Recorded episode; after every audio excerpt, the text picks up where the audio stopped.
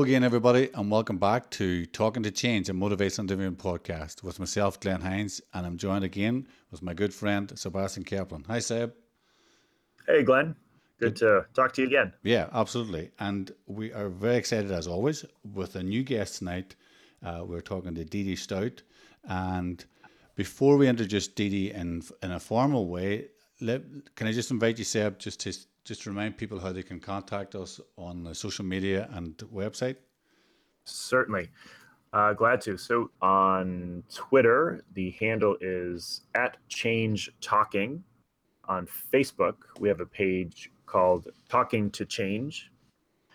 And if anyone's interested in sending us an email with feedback or questions or requests for future episodes, you can send us an email at podcast at glennhinds.com. That's G L E N N H I N D S.com. Fantastic. Thanks, Seb. So, the theme of tonight's conversation, or today's conversation, because I'm, again, as has been a few occasions, we have different time zones in the conversation tonight. I'm talking to, it's just 11 p.m. here in Derry, Northern Ireland. Seb, you're at 6 p.m. in Winston-Salem, North Carolina. And our guest, Dee Dee Stout, what time are you out there? It is three o'clock in the Bay Area, San Francisco, Oakland. Fantastic. And tonight we're going to be talking about trauma informed practice and motivation interviewing. And as you've already heard that Dee Dee's voice in the background, Dee Dee is a is an undergrad has undergraduate degrees in both psychology and human sexuality from San Francisco State University, where she also earned her special majors master's degree in health counselling. She's a member of the International Motivation Interviewing Network of Trainers. Dee Dee has worked in addictions and mental health worlds for more than 30 years and is someone with a personal history through addiction and other psychiatric diagnoses, as well as of a long family history of both. Dee Dee definitely brings a personal story to the conversation. Dee has extensive specialised training, including motivational interviewing, supervision training, solution focused brief therapy, cognitive behavioural therapies, community reinforcement and family training, harm reduction, and now FIT PCOM, which is client directed, outcome oriented work around trauma. Dee Dee has been a faculty at numerous Bay Area colleges and universities. Her areas of specialisation include curriculum development, substance use disorders, psychiatric disorders and treatment, public policy issues and addiction, trauma, addiction and women, harm reduction and addiction treatment, family work, communication, queer issues and treatment, criminal justice. Dee Dee has made numerous appearances as an invited speaker at conferences, including internationally she has contributed to various best selling books as well as scholarly papers on treatment, including trauma. Dee is no, well known for her wicked sense of humour, which we're looking forward to tonight, and her ability to make complicated evidence based practice understandable. Her book, Coming to Harm Reduction Kicking and Screaming Looking for Harm Reduction in a 12 Step World, is widely available and has received positive views, reviews. Currently, she writes a blog for Families for Sensible Drug Policy Facebook not non-profit group called Family Matters, Families Matter. Dee Dee, you're most welcome. Thank you for joining us today. Thank you. God, that was a hell of an introduction, Glenn. Yeah. You, no wonder I'm so tired. Yeah, yeah. You've you've you've packed it in, Dee Dee, over the t- over this time, and uh, so we're we're we're really keen to hear, you know, in any way that that your experience and knowledge and how it uh, can, I suppose, assist people who are listening to us tonight help them as practitioners or, or as trainers or just people who are interested, particularly in the world of motivational interviewing. Yeah. And yeah. and uh, we're particularly keen to to explore with you this this approach or this idea of trauma informed practice and its relationship uh, with motivational interviewing. So maybe that's where we could kick off with maybe you giving us some insight into what is trauma informed practice. Yeah, I think that's a great place to start. In fact, I'm going to read it directly from the book that kind of became my Bible and when I was learning about trauma informed work a few years ago. I had the distinct honor and pleasure of doing trauma informed uh, trainings for the state of California over a grant that we had about two and a half years that we did that. and I did some motivational interviewing training as well. Uh, a tremendous amount. Uh, so, trauma informed practice, and this is going to be according to Maxine Harris and Roger Fallot, who wrote the book called Using Trauma Theory to Design Service Systems. Mm. And they say that to be trauma informed means to understand the role that violence and victimization play in the lives of most consumers of mental health and substance use services, and to use that understanding to design a system that accommodates the vulnerabilities of trauma survivors and allows services to be delivered in a way that will facilitate consumer participation in treatment.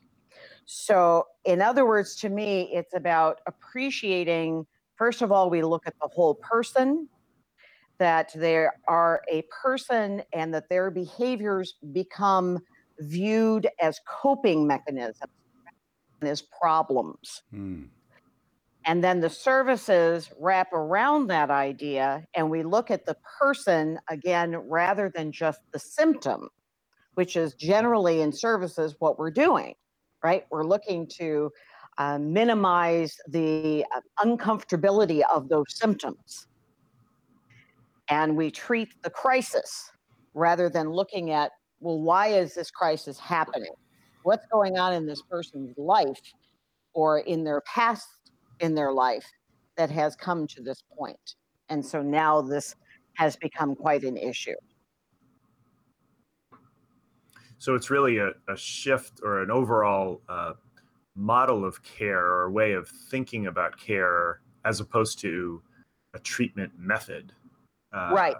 Yeah. Yep. It's not an intervention. Mm-hmm. Sebastian, you got it. It's really an approach, or uh, you know, to borrow words, right? A way of being with people, mm. uh, which is one of the ways that I think it fits so nicely in with motivational interviewing. Right. And uh, curious, um, so the this shift, uh, you you said you did a bunch of trainings or in California or were involved with some training efforts in, regards to trauma informed care. Yes. Uh, how just wondering how much of a shift that sort of uh, concept or this approach was for the for the folks that you were training. Uh, still is. uh yeah it's ongoing yeah yeah I, it really is it's it's difficult because what tends to happen and i'm not trying to point fingers or blame. That that that is not my point.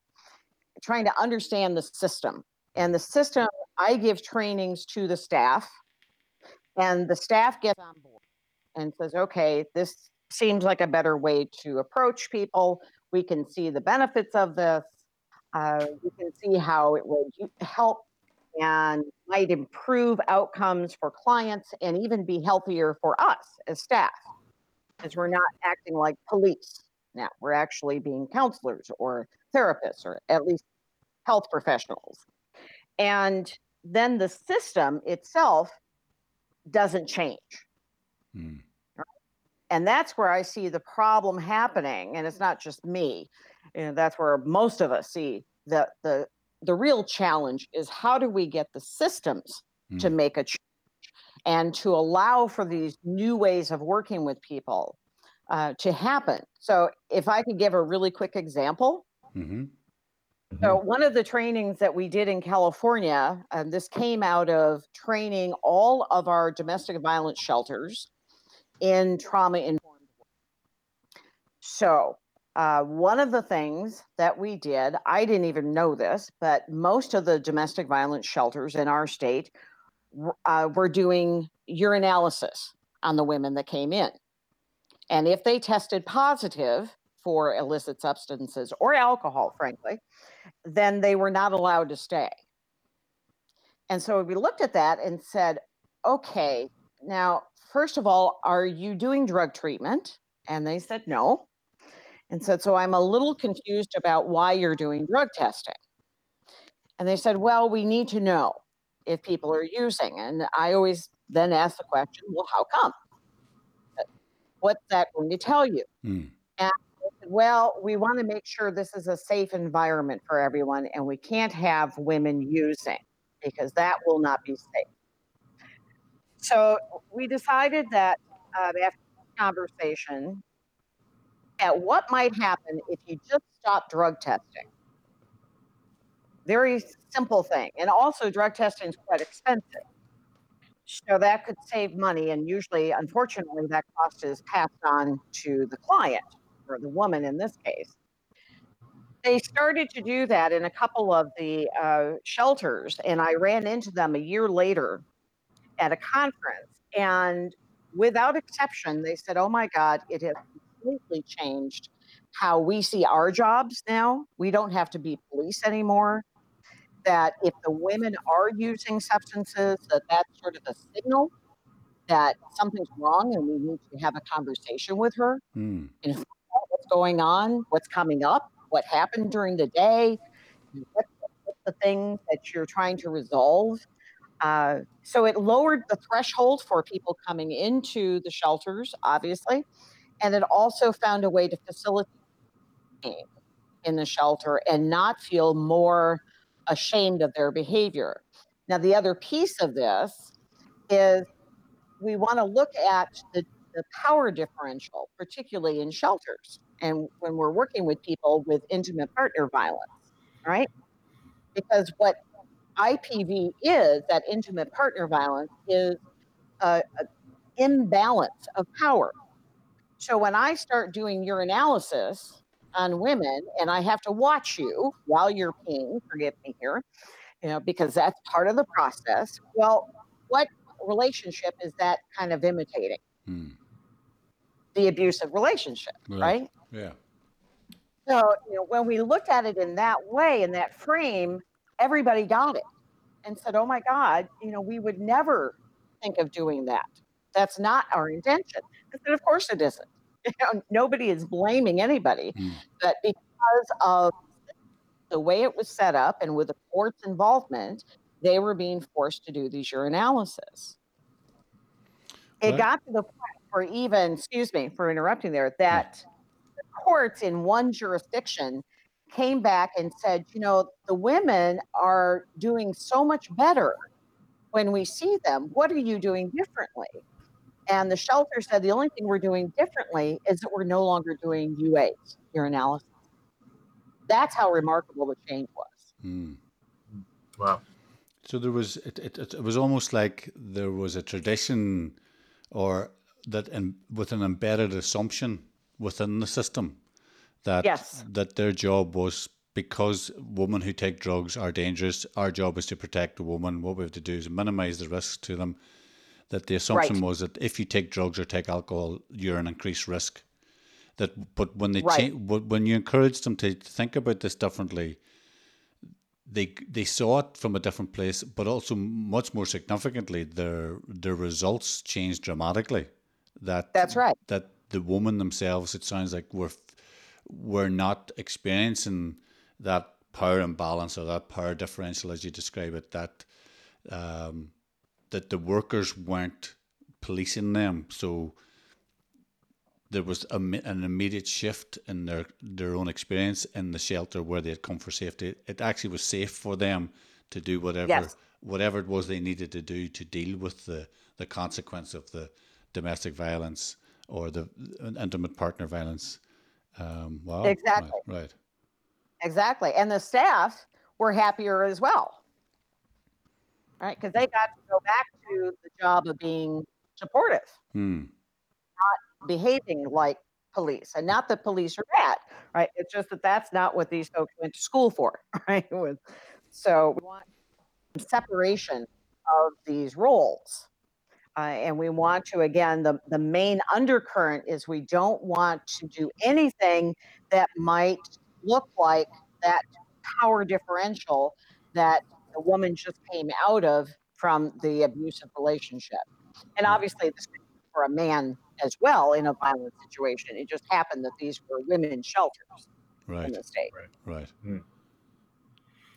And it, one thing that's striking me as well is that it would it this isn't just a way to inform how counselors can do their jobs differently, it it is a I imagine a way of setting any uh, professional's sights differently on the work that they do and the people that they serve. So if you are a, a Yes. nurse or a counselor or a secretary or um, any number of roles that would that would, that are important in the functioning of say a, a domestic violence shelter, that they would all sort of be on board and begin to to view the work in a different way.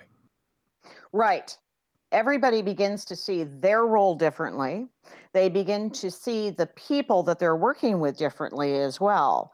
So, if we're looking at uh, domestic violence shelters, we might say that we're, I'm not viewing that woman who's in here as a victim anymore. I may Mhm. look at her as more of a survivor with a lot of skills. Hmm. And just because she's using substances, well, you know, first of all, she's an adult because we don't have any children uh, that come to the shelter other than with their parent, their mother. Mhm. So, using alcohol and some substances like cannabis now in the state of California is perfectly legal. So, what are we saying to that woman when we say, "No, you can't drink if you're here? Well, why not? Hmm. Right? I can i'm free to go at any time i want. I don't have to stay in the house. In fact most of the women go out and do other things and get involved in the community or have a job or something along those lines. So you know, again that idea of forcing rules on them that they would not have in their life in any other circumstance. So this so how are we yeah. helping them to become uh, you know uh, self-determinant Mm. we're not Hmm. and we're setting up another form of dependency, which is what they came out of. So the intent, the intention of the center is to offer them a, a gateway to a new way of being, and either consciously or unconsciously, it appears that the system wasn't taken into account that what they were doing in itself was mimicking some of the the challenges that these women were facing in their in their in their family homes. Yep, you got it, Glenn. That's Right. exactly the point. Right. That we really want to stop and think: Are we? Do we have this rule in place Hmm. just because it's always been that way, Right. or there maybe there was a good reason in the past? You know, that we can look at it that way. Right. Um, and now we know differently. Right. So let's review all these rules. And do we really need to have pages of rules? You know, can we kind of boil it down to a couple? Hmm. Maybe we don't need any at all. We just need something, uh, a general ethos or a culture in, in the home or the house Right. or the facility Right. that says you, we treat each other with respect. And then we're going to have a conversation about what respect means. Right. Right. Okay. And so, so in some ways, it's almost like what what I suppose most people would think of what a family home would sound like. That there's not there's not strict boundaries, but there's shared values and shared understanding, and and people striving to live up to those for themselves, but also for the good of everyone else. That's right. That's a great way to look at it. Mm. I would just add that that would be a healthy family Yes. that we'd be in with. Yeah. yes. And would- yeah, Yeah, which would which would make sense then if that that the, if the service is trying to offer offer these women an alternative way of of experiencing relationships that what they would hope to experience is a mo- the being modeled is the healthy version of what family life can be. that's right. Right, That's right. You know, what's it like to be in a warm, loving, compassionate family? Yeah. Well, right. Right. and a lot of times when these women have not experienced that or they haven't experienced it in a long time they've mm. kind of forgotten what that looks like uh, and the same is true when we look at addiction services or mental health treatment you know these again are often ostracized or often marginalized right uh, and so that same sort of idea how are we coming at them are we coming to them or are we coming at them you know, as service providers. Hmm. It also strikes me that to do this sort of work or to adopt this sort of uh, this uh, this model or system of care, it, Mhm. it it it would require again anybody involved in the system to uh, periodically or maybe even on an ongoing way uh, Mhm. imagine imagine what it's like to Sorry, Seb, I've lost your sound, man. Okay hello i th- think we had some technical difficulty there but we should be back on track um, but i i was thinking about uh, again a, a professional a provider a, a staff person adopting trauma informed practice and Mhm.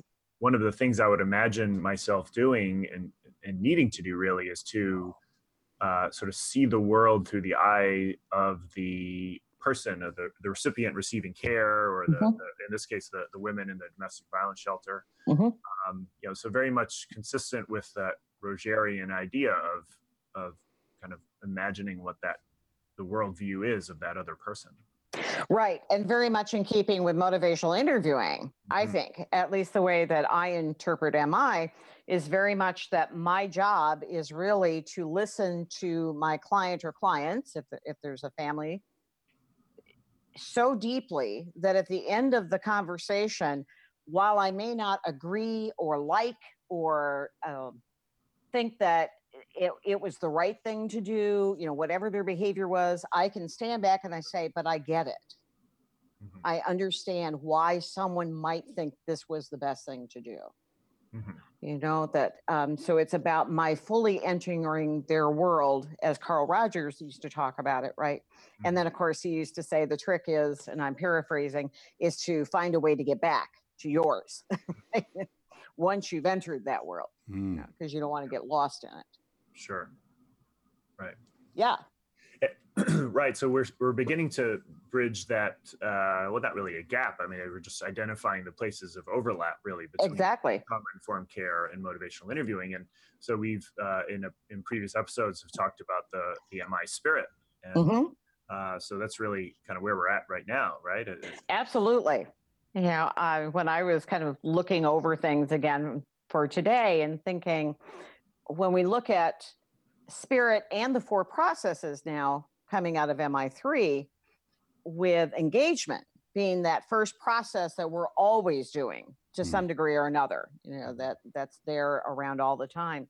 And I was talking about this with Alameda County yesterday with providers and saying they they were looking at their own engagement statistics and saying we're not reaching any engagement in certain communities and in certain with certain people and how do we improve that as a county behavioral health care services? Mhm. um, and you know i'm there with my hand up. I go, motivational interviewing trauma informed that's exactly how you do that right? And so le- looking at that and around the spirit of this idea of collaboration really is the foundation along with compassion and then i sort of see the acceptance and evocation as being on top of that but Mhm. with that core of the compassion and collaboration that is trauma informed mm, Mhm. you know Right. um, because otherwise then i become the expert again and now i'm telling you what to do or i'm trying to pressure you somehow or persuade you somehow mm, rather than engage you in the process and find out what it is that you want. Yeah. Now in domestic violence or ipv sometimes that will look at like uh, i'm trying to pressure you or persuade you to leave the violent environment. And that's a mistake that we made for a very long time. You know that's not my job. Even though every fiber of my being may say you should not be there whether you're a man or a woman you know whoever is the abused and sometimes they're and the abused right? It gets complicated. Uh, but that's not my decision to make right? I know several people who have said to me this this other person is important to me. This relationship is important or they're the mother the father of my children. I can't i'm not just going to walk away so we need to find a way to make this work. And you know in the past i would have made the argument no no no you need to leave. That's it. Mm, or the same to me with uh, drug users is to say well just don't drink. Don't use a drug. Mm, right? That's the first thing. You have to have abstinence. And we say why did we do that for all those years? You know that might ultimately be a great goal but that may not actually be helpful right now. It might even be harmful in some ways to try to do that. Right, because I suppose in, in thinking about the spirit of motivational interviewing and and certainly in the conversations we've been having to date, you know, some some of what we've been exploring, while it sounds quite simple, it is it is actually quite a complex and and and many levels quite a profound shift for us as practitioners to allow this idea to come into our world where that we meet someone whose life is in a chaotic state uh, and, and and and trauma in this instance has been visited upon them and there we're now encouraging practitioners to recognize it's not actually helpful to tell this person who's experiencing trauma to get away from the source of the trauma.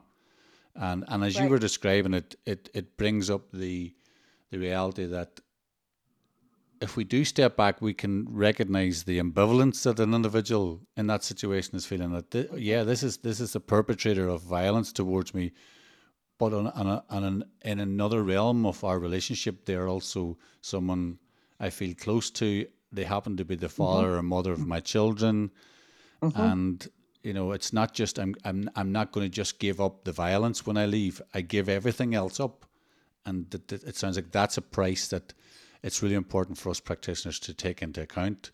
And that's uh, right. Mm. And that could be really difficult mm. for practitioners, as you can imagine. You know, we it's hard to watch someone who's in that much pain or who has just come from the hospital because their nose is broken or their eye is black or their ribs are bruised or you know god knows whatever it is and and again it can be the same thing if somebody just had an overdose hmm. you know we can say oh my god why aren't you why are you doing this again you know what is it going to take uh, but that we know is not the way to engage people in hmm. services that's hmm. actually a way to help them to not engage in services right? Because we're not listening. Hmm. We've shut our ears down. Yeah. And so with engagement, clearly there, there's a need to see the world from the other person's perspective in a yes. non-judgmental way, be able to express that in a way that that connects and is is sort of consistent with the other person's experience. So all of these yes. we've talked about in previous episodes, consistent with uh, the work of Carl Rogers and mm-hmm. the MI Spirit. Thinking about some of the other elements of MI, so mm-hmm. for instance, uh, evocation or, or, change talk in particular as a specific mm-hmm. uh, concept. Uh, how, how might you see that fitting with, with the world of trauma informed practice? That to me is also part of, again, back to collaboration. Mm-hmm. Yeah, it really is at the core part of that process. And that's always there because if I'm really deeply listening to you, if I am focused on what you're saying and trying to understand it in its context, right, not just as words at me, uh, then I have really engaged that spirit of MI, but I'm also using the processes of MI, that system, if you will, to borrow you know a term. I'm not sure if Bill or Steve would like that, but of uh, engagement yeah to me they call it a process a system you know however we want to describe it that i'm going to stay and i call it treading water. I'm going to tread water with you. I'm not trying to pull us out yet. I'm not i'm hopefully not trying to sink either. Hmm. you know we want to keep our noses above water so we can breathe and stay alive but i just want to hang out with you for a while as a practitioner. And i may do that for a very long time Hmm. depending on the circumstance. Yeah, I've worked with people that their trauma was so deep. It, it, I swear, one young lady told me it took a year and a half for her to just to trust me, mm-hmm. and I was honored that she ever did. Hmm. Yeah, uh, it was kind of to that level. Um, and so I have to be in there for the long haul around that that doesn't mean that she was not able to make any changes in her life for a year and a half. She made many changes. Uh, she didn't get to complete all of them and she didn't get to the ultimate goals sometimes, but she was on a path and working. And as paths are, you know, they do this and they go back and they come forward and they move along. You know, uh, and so she was able to do that, and that was the collaboration. That was also the focus. We kept that view that there's something else that's coming. I can see it, and it's not the next train coming to hit me. It Right. really is something that's possible in my life. But I also have to be careful because if I look too far ahead, it that can be overwhelming for people. Hmm.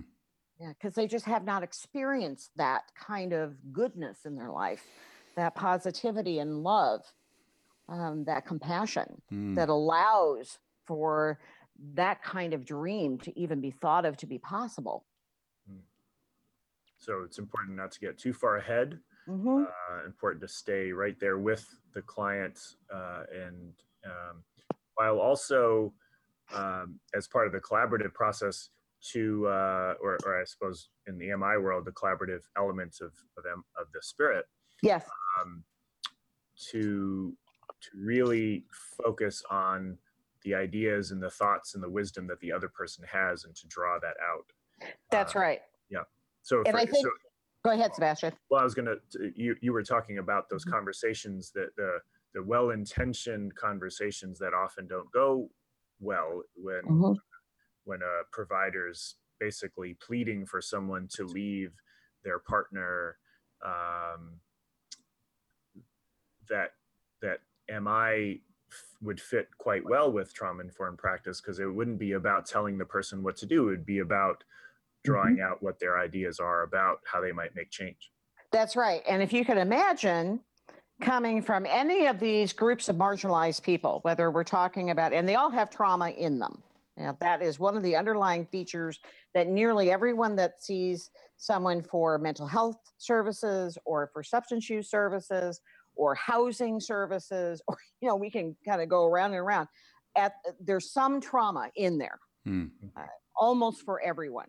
So we sort of say, those of us in the trauma informed world, act as if everyone you see has some history of trauma. Hmm. Just go ahead. It won't hurt to keep these principles in the back of your mind, just like we do with MI. It may not be the intervention that we utilize, right? MI Hmm. isn't appropriate all the time, Hmm. but the spirit is of MI. So, you know, hold on to that and then let's see where we're going to go depending on what the client's needs are and what their desires are and what they're willing to do right so the same thing and when we're looking at marginalized folks i think one of the core pieces that often doesn't get talked about is that idea again back to the idea i can't think of my life being functional and happy uh, because it hasn't been that or maybe it's never been that um, and so for you to even ask me what I want is overwhelming and welcomed and frightening and exciting, all those things at the same time. So, you know, kind of having to sit with that and saying it's okay if you don't know what you want right now.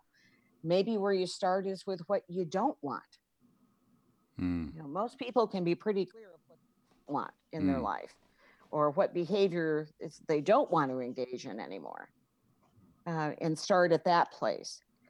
And then down the road, gently nudging as you hear more from them of what they do want and start guiding in that direction. Yeah. So in some ways, it's again recognizing that change can happen in two different directions. One is towards Mhm. being different by bringing something into your life, but also Mhm. by being different by getting something that's there out of your life.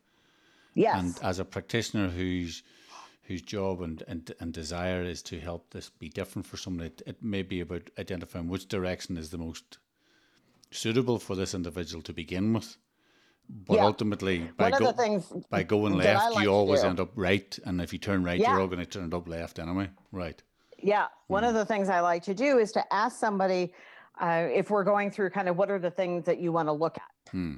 in life, and let's say they have three or four things, different areas that they'd like to work on at some point. And I'll say, so which one of those do you think you would be most successful changing in if you were to do it to start on that process today? Hmm. And they're often surprised because they think I'm going to ask them what's causing you the most trouble. and oftentimes, the one that's causing the most trouble is the hardest thing to change. And what I know, uh, what we've learned about change, right, is that change, positive, successful change, begets more change. You get energy from that. You get, um, you build your confidence from that. And failure begets failure. So if I fail at this big change, then I tend to get more beating up on myself and more depressed and you know I'm not going to try again because look, I just screwed it up. So looking at a baby step that I can take towards something that's fairly and direct that I can be successful with, the first thing I do is going to build my confidence to try the next thing and the harder thing.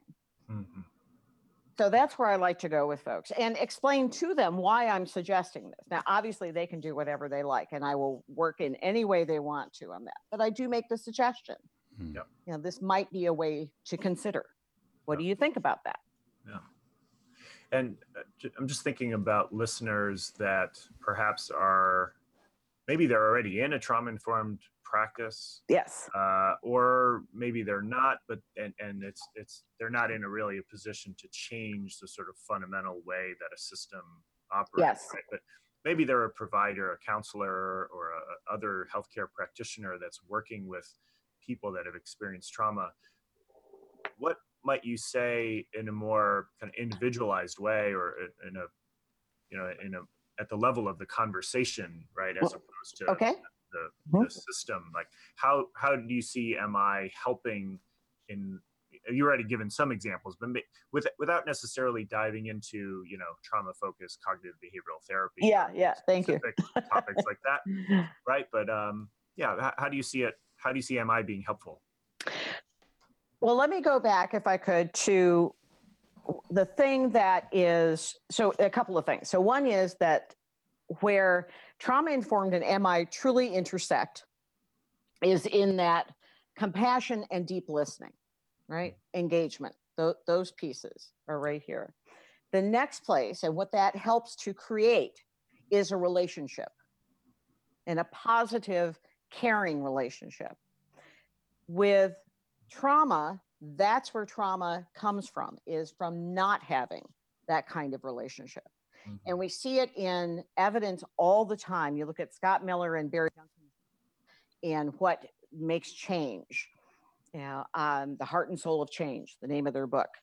And they have said over and over, looking at meta analysis of what works in, in therapy, what works mostly to make change is the therapeutic relationship.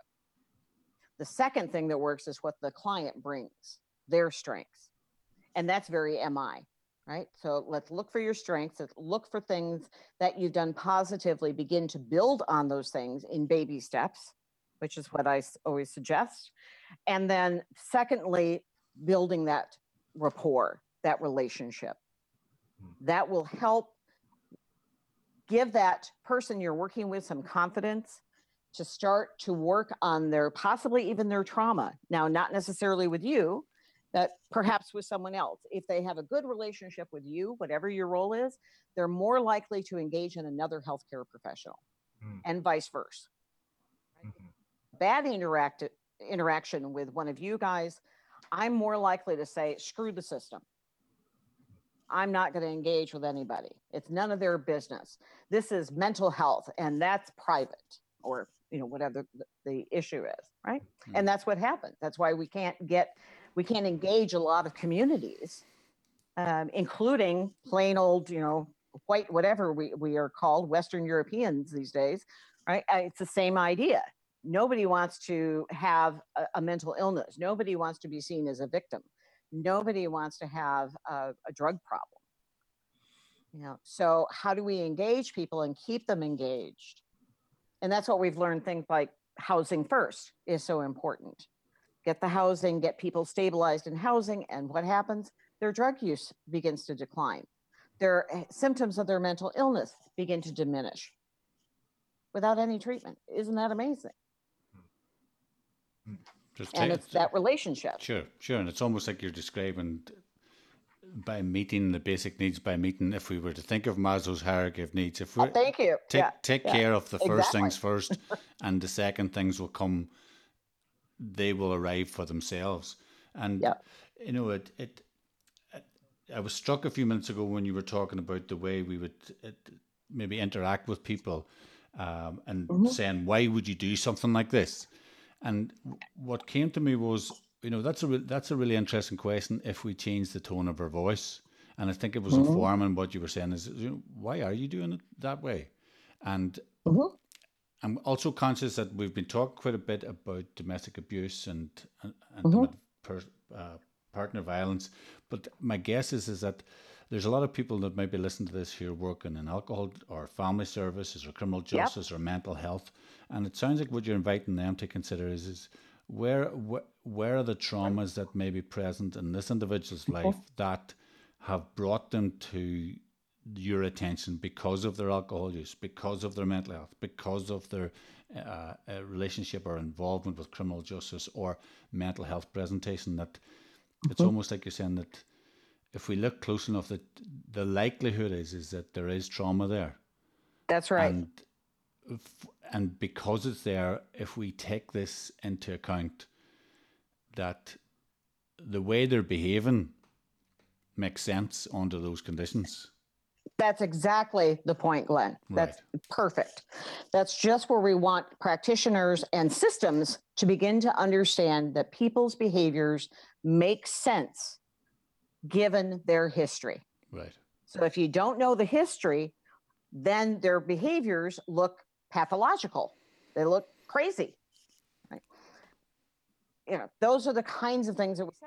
Right. Why in the world are you doing X, Y, and Z? You know, what's the mm. matter with you? You're an intelligent person. Mm. Why are you doing that? Yeah. Yes. Well, there is a reason. People always have reasons for their behaviors, right? And we're not suggesting that people always know what their reasons are or that they even understand that they have a trauma history. Right. So that the, the, the, the trauma informed practitioner may recognize some of the sources of this trauma, whereas this is mm. simply their lives. Uh, but by treating them with this compassion, with this understanding, with this willingness to to sit with them in that initial period without a, a demand to move anywhere, that that in itself can be very beneficial, very supportive, and Yeah. potentially radically different for them as well. Yeah. Right. Yeah. It really gives, it's an invitation to have a conversation, I think is where we start, Mm, right? And that's what I'm good at. mm, to say just you know come on in have a seat grab a cup of tea you know let's just chat about what's going on in your life and how you envision it turning out or how you envision the next five minutes uh, you know sometimes with folks the the people that i've trained certainly they're not people that i generally work with anymore but i have in the past that their lives are so chaotic right now that they can't even think about next week. Mm, you know they're thinking about tonight. You know, where am i going to stay or what am i going to do? Am i going to use again? Am i not? Am, how am i going to get my medications? Or you know all of these sorts of things. Mm. so um, and i think mi is great for that. It just says that's okay. Let's just talk about tonight then Yeah. You know? It's a very opening, open and uh, accepting yeah stance with people for sure. I love it when Steve Rollnick was the one that always would say, if you know, stop asking what that person, if the person is saying that they can't make that change, okay, you know, whatever somebody else may be, a stakeholder may be asking them to make, whether it's the insurance or the provider or their parents or their partners, you know, police, the three Ps, whoever it is that's asking it of them. Why don't you ask them instead what they are willing to do, or maybe what they're able to do? Mm. right now. You know, okay.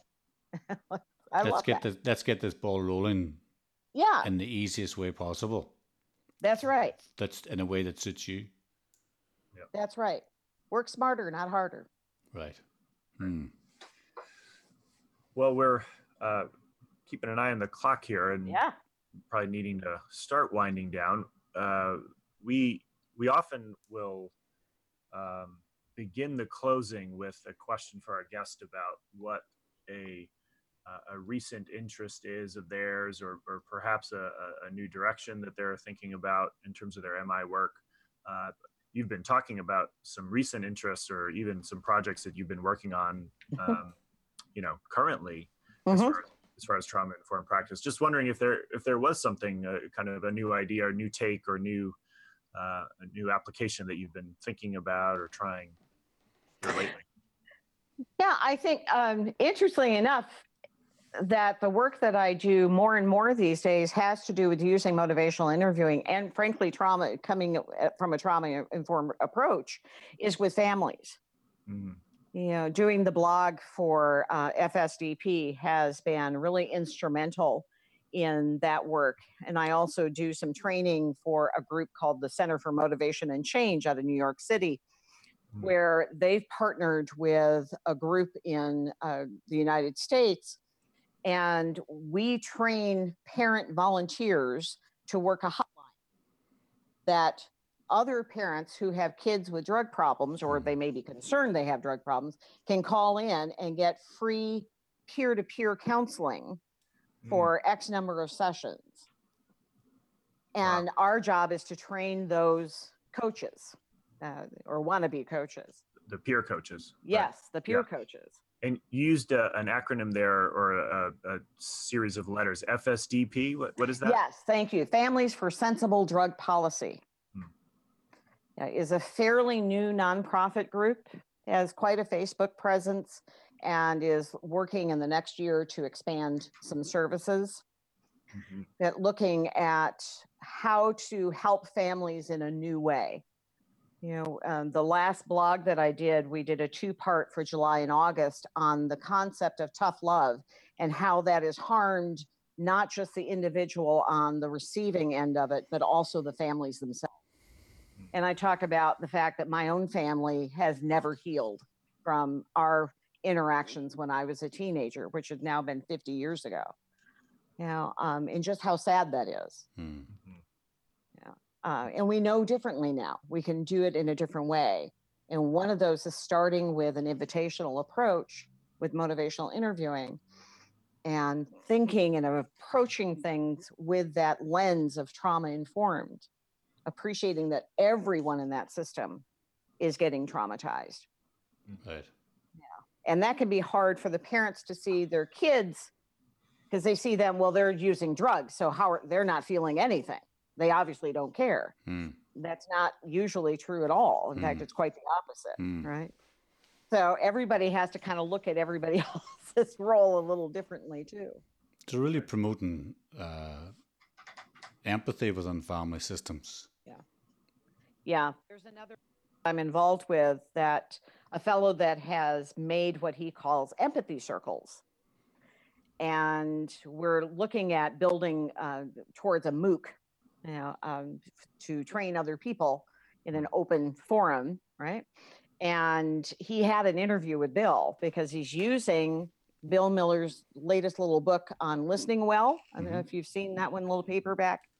Amazing. It's taking the principles of OARS and active listening out of MI and saying this can be utilized and we'd love it to be utilized by everyone. Hmm. And here's how to do it. Mhm. Simple little, you know, cheap little book.